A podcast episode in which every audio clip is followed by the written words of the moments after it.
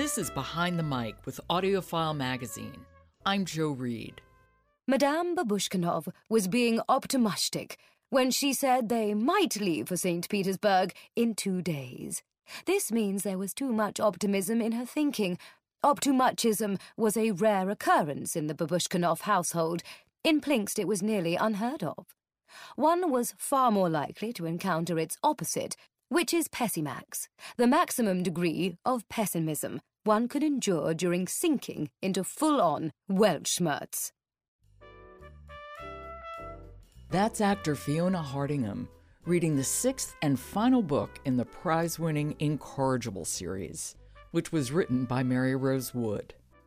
Since twenty ten, Mary Rose Wood has taken us on rollicking adventures with the incorrigible children of Ashton Place and their brave and level-headed governess, Penelope Lumley.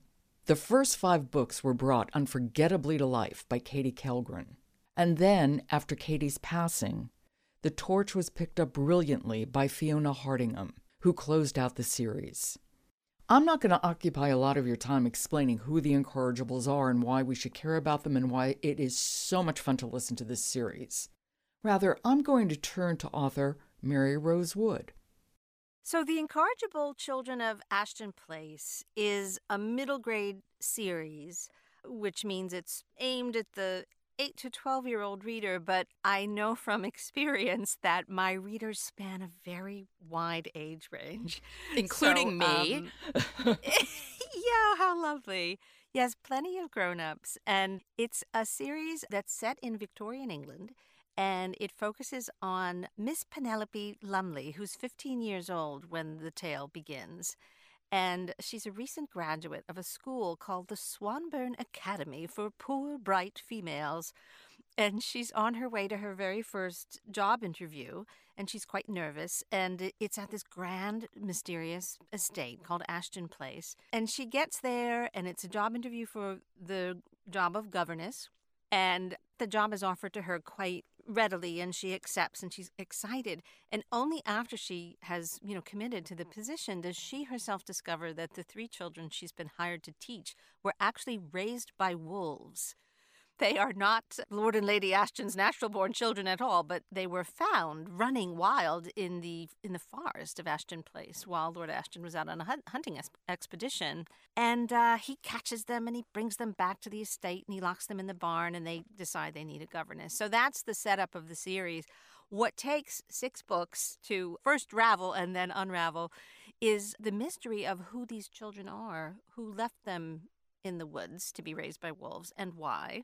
And also how that intersects with a big mystery in Penelope's own past, because her parents dropped her at the Swanburn Academy for Poor Bright Females when she was quite a little girl and never came back to get her. They're referred to uh, throughout the series as the Long Lost Lumleys.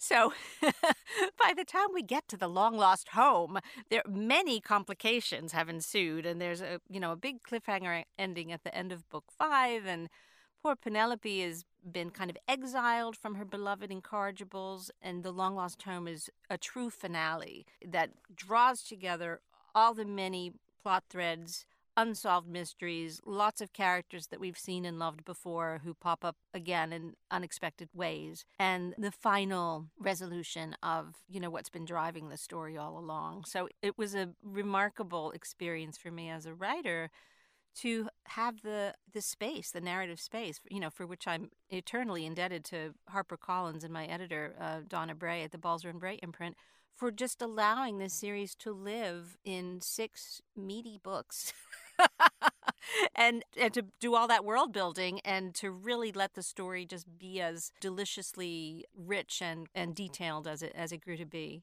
What inspired this series? What inspired this idea, those characters? Uh, other than my own madness? Yes. Uh, or, or yes, your uh, own madness, but my own madness. What informed uh, that madness? I feel, you know, it's like it's like opening the refrigerator. You're going to cook dinner, and you say, well, what do we have? You know, I've got sun-dried tomatoes and capers and some leftover pasta. Oh, and there's some kale. And it somehow turns into a meal. I feel like the mind of the writer is like a, a somewhat untidy refrigerator. There are things in there that have accumulated. Some of them are fresh, some of them are in the back, and you haven't thought about them for a while. But if you're willing to kind of look around, you'll say, oh, gosh. Okay, but were there books in the back of your refrigerator of the mind that informed the Incorrigibles? My favorite book of all time, probably, or um, in my top three, is Jane Eyre. I've always loved the British governess. It's a wonderful genre. And, and that depiction of the plucky young woman who has no advantages and who is able, just based on her own internal sense of what's right and wrong and sense of, sense of self, to stand up to the forces of, of the world, you know, to speak truth to power, as we say nowadays. And I was inspired by Jane when I was twelve years old, you know, and, and read that book cover to cover more times than I can tell you, and just thought that it would be wonderful to live in a world somewhat like that for a while. And I also adore animal stories. One of my other all-time favorite books is Charlotte's Web. And I love the idea of exploring the behavior of animals, the world of animals. And I often give credit to my son, who's now quite grown up. He's twenty years old. When he was a little boy, he loved the Curious George books, and that was one of our very frequent bedtime read-alouds. And George, you know, is this classic character from children's literature who's a little monkey, but he's also in many ways just a small child. You know, just inhabits this sort of strange place of, is he a kid or is he a monkey? You know, he's just sort of in the middle. And, and George, who really couldn't control himself, you know, because he was a monkey and would cause all kinds of ruckus to happen, mayhem, as the Incorrigibles call it, and then was always forgiven because he was sort of, you know, perceived as really more of a child. So this is a long-winded answer, but the mashup of a kind of a, an animal story where you have children who kind of have animal characteristics, but who are really children, and the good-hearted, plucky young governess who sees the good in them and always, you know, always finds a way to lead them to their higher natures, to their, their true hearts. And of course, the truth of the matter is that these wild children who were raised by wolves and are barking and howling and have to be, you know, taught not to chase squirrels, turn out to ha- have a much more civilized, that's in air quotes, way of relating to the world and other people than the Lord and Lady Ashton and their society friends. So playing with some of those, the subversion of those expectations is part of the fun of these of this set of characters. And, you know, people are, are often behaving in exactly the opposite way than they like to think they are. And Penelope is so young. I always have to remind myself how young she is. She's fifteen when the story begins. She's fifteen when it begins, and she does celebrate her sixteenth birthday in one of the one of the books. So she's sixteen by the time we get to book six. A Victorian England sixteen. That is very young for all that responsibility, and she handles it so beautifully.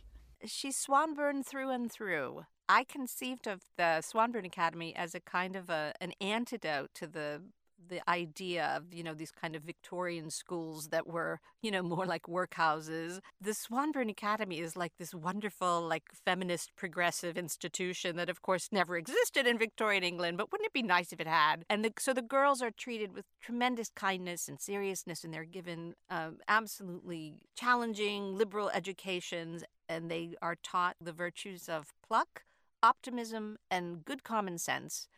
And a lot of it is codified in the sayings of Agatha Swanburne, who was the school's founder. And so Penelope has been very well educated in a very supportive environment. Agatha Swanburne, Miss Lumley felt quite sure, would not succumb to nervous fits simply because she was standing alone on a train platform in a strange town with all her meagre worldly goods around her, wishing that she had never had to leave her beloved school to make her own way in the world. But it could not be helped. You know, you've come to the end of your story of the Incorrigibles, and it's bittersweet in a number of ways, not the least because the brilliant narrator of the first five books, Katie Kellgren, died far too young and couldn't complete the series. And I know you were friends, and I'm I'm I'm so sorry for your loss. I knew Katie, wow, too, not not well, but I just thought she was a wonderful person and a brilliant, brilliant actress. Tell me about your relationship with Katie. When did you meet? How did you meet? Well, my friendship with Katie was one of the unexpected gifts that came along with the opportunity to write these books. I did not know Katie.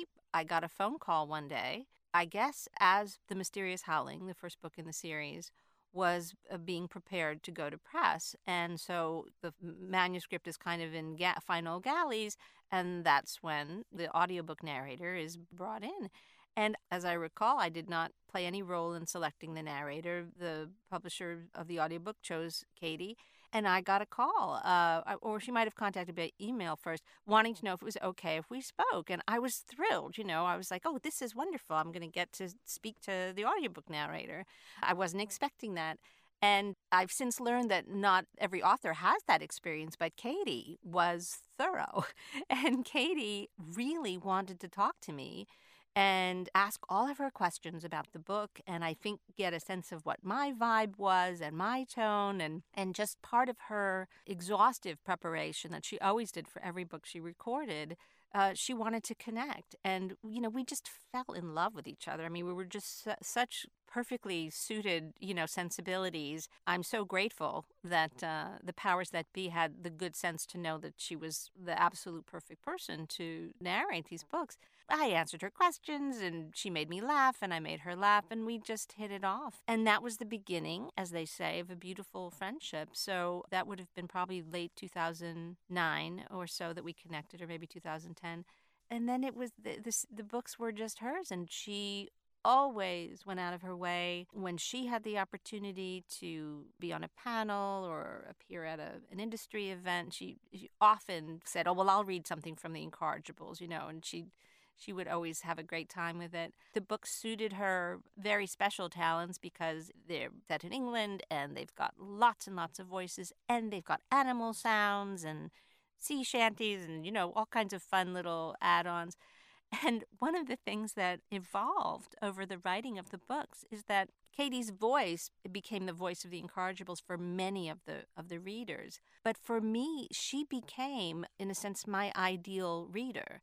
And I think every author sort of benefits sometimes from imagining who's going to read the book in such a way that invites you as the writer to do your best. You know, who's going to get every single nuance? Who's going to laugh at every joke? Who's going to get every obscure literary reference? You know, if you have a, the confidence that your work is going to be read with such uh, perception and sensitivity, it invites you to swing for the fences.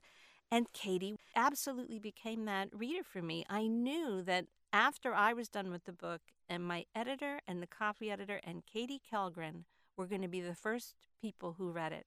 And Katie's read, because she was reading with the intention of inhabiting the characters and inhabiting the story, was always so sensitive and responsive and appreciative. I lived for the day that Katie would read each book as it came out.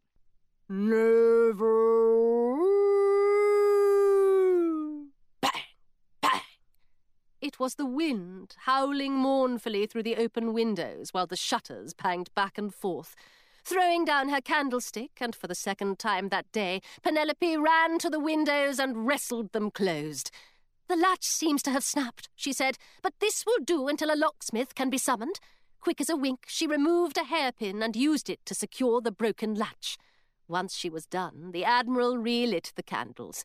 Well done, governess. You would be a useful person to have along on a safari. After all, an explorer must be resourceful. Why, once when I was in Africa, I sailed down the Nile in a raft made of nothing but lashed together reeds and a sail woven out of palm leaves. What's for dessert? I started to put in jokes just to make her laugh. And there are things in the series that would not be there if I didn't know that, oh, Katie's really going to like this, or Katie's going to curse my name when she's got to get into the studio and figure out how to do an angry ostrich sound or a, a silent bunny laugh. Or, you know, I sort of put little little things in to entertain her. So it became a beautiful uh, friendship in my personal life, and also a, a kind of an artistic collaboration. If we think of the author as the composer and the narrator as the pianist, for example, doing that great interpretation, what Katie could do was, with your books, it's almost like the wackier the character, the more realistic she could make it. Mm. But at the same time, she was the perfect Penelope, which is so crucial, because if you have a Penelope that you don't believe or is too preachy, or it, it, it's a character that could go wrong in so many ways. And she just did it so well, I thought. Of course, you're absolutely right. And I have gotten over the years countless items of fan mail, whether email or written down and with pictures, drawn, as children love to do. And so many families know my books because of the audiobooks. These are the stories that accompanied them on their family road trips, their summer vacations, their summer holidays, or the whole family sat around at bedtime and listened to a chapter together, and it became like the family read aloud. The timing of The Long Lost Home, it's a long book. It's the longest book in the series. And it became sadly clear, I think, to both Katie and I during the last year of her life that the book, you know, might not be finished in time for her to to do it. And this is the, you know, the true bittersweet ending is that, as you say, you know, Katie became Penelope and the voice of the books to so many and and in many ways to me. But by the time book six was finished, she was, you know, not going to be well enough to do it. And um, the book was is still being edited when Katie was, uh, you know, in her last weeks. And she she was so sorry that she couldn't do it. You know, she and I were on the phone for a long time. And the book is dedicated to her, and I write about this in the acknowledgments that appear at the end of the book. In our last long phone conversation, she asked me to read aloud to her from the book. And so that was one of the, the moments that we shared as part of saying our goodbyes as friends, that she was so sorry that she wasn't going to get to do it, and she wanted me to read to her. So I read her a chunk of the first chapter over the phone, and we cried, and also got her, not her blessing, well, her blessing, but also her stern instruction, because Katie didn't mess around. You find somebody wonderful to do it.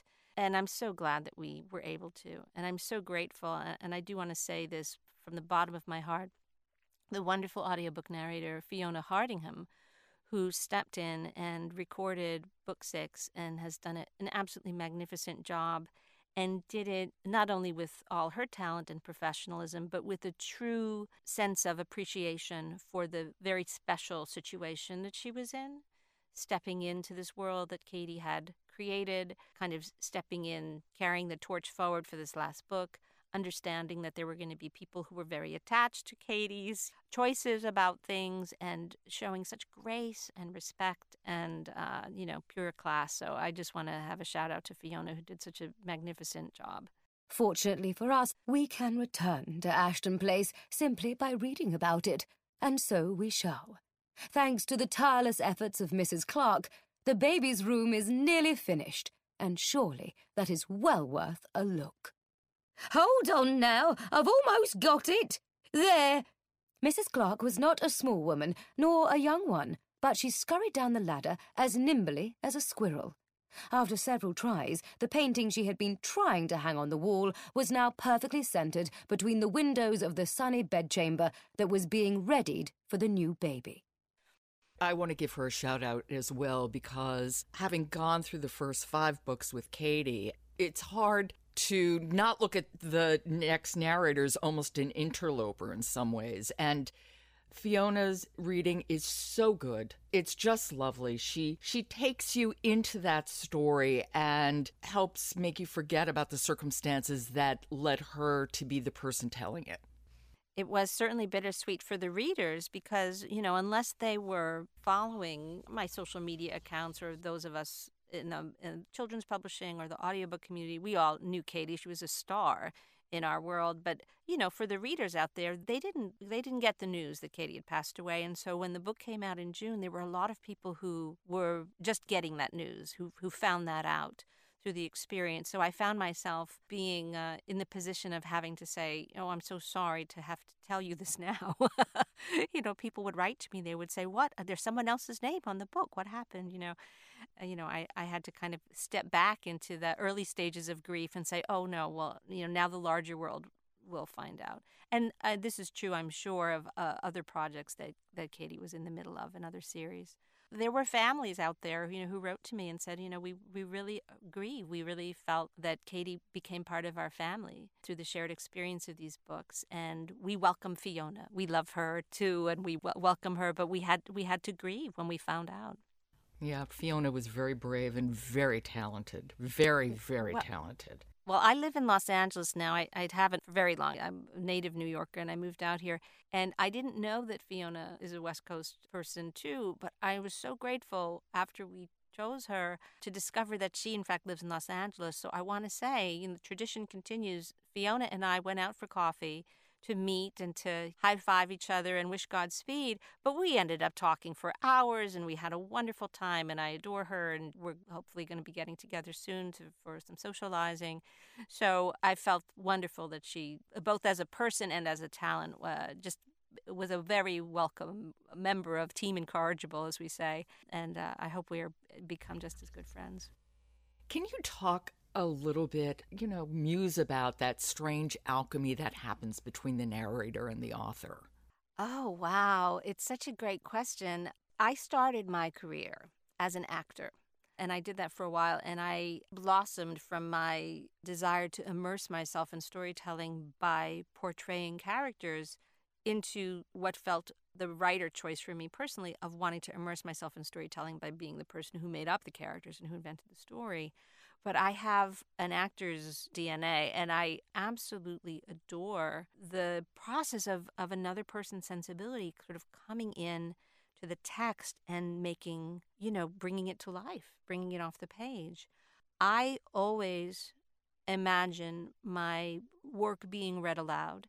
I think that all sensible authors should pay close attention to what their words sound like when read aloud, because the reader's experience is an auditory one. You know, we when we read, we, we have a tendency to sort of hear the words in our head anyway. So it's part of fluent writing for it to, to sound good when spoken. But narrating a book is not quite the same as acting on the stage, is it? Because you want to find that beautiful sweet spot between performing the book in this wildly external way while also preserving the intimacy of the reader's relationship with the book. Because when we read, it, one of the things that gives such deep pleasure to people who love to read is this experience that it's happening in your own head. It's the holodeck from Star Trek. You know, you've you've immersed yourself bodily, emotionally, intellectually, spiritually in this world. It's an intimate, intimate merging.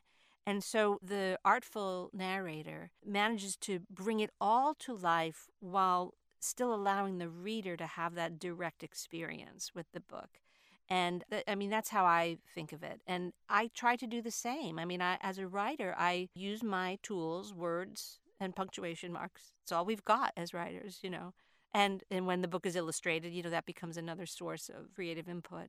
But I try to use those tools to create an experience that is so seamless for the reader that they they forget that they're reading. It's what you dream of is they're sitting on the bus reading and they miss their stop because they weren't on the bus. They were at Ashton Place, or, you know, they were in the forest marching around with the Incorrigibles. You know, they've just lost themselves in it.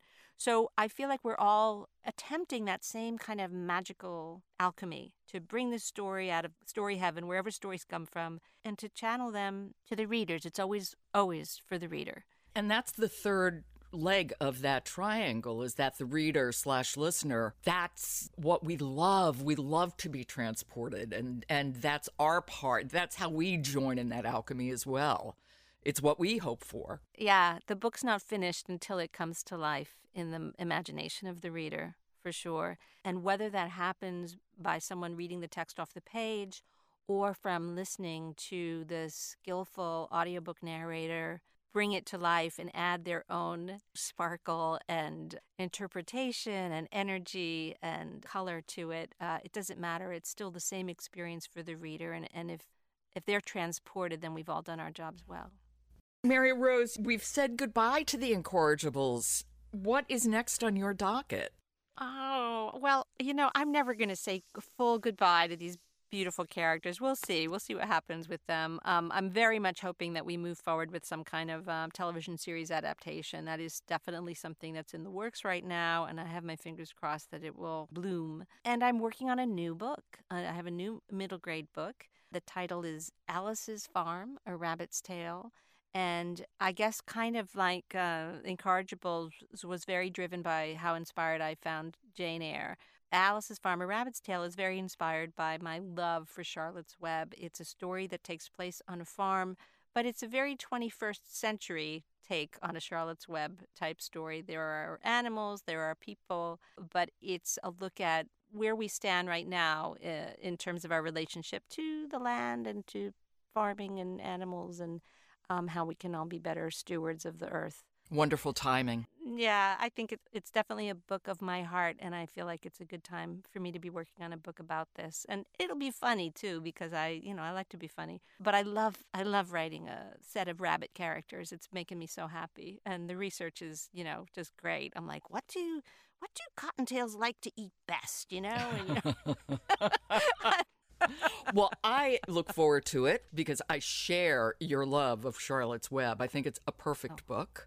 And I think The Incorrigibles was this rollicking journey that I just loved being on that ride with you. So thank you. Oh, oh, thank you. That's so lovely to hear. It was such a pure pleasure to write. I really adored writing this series. Thank you so much. This is uh, such a pleasure to do. I'm really grateful to talk about my books with you and to revisit my relationship with Katie, which is such a special part of my life. And it was a pleasure for me as well. Thank you. That was author Mary Rose Wood, whose series, The Incorrigible Children of Ashton Place, has just concluded with the sixth and final book, The Long Lost Home, which was read by Fiona Hardingham. You can find reviews for all six books and hundreds more at audiophile magazine dot com. This has been Behind the Mic with Audiophile Magazine. I'm Joe Reed. Thanks for listening.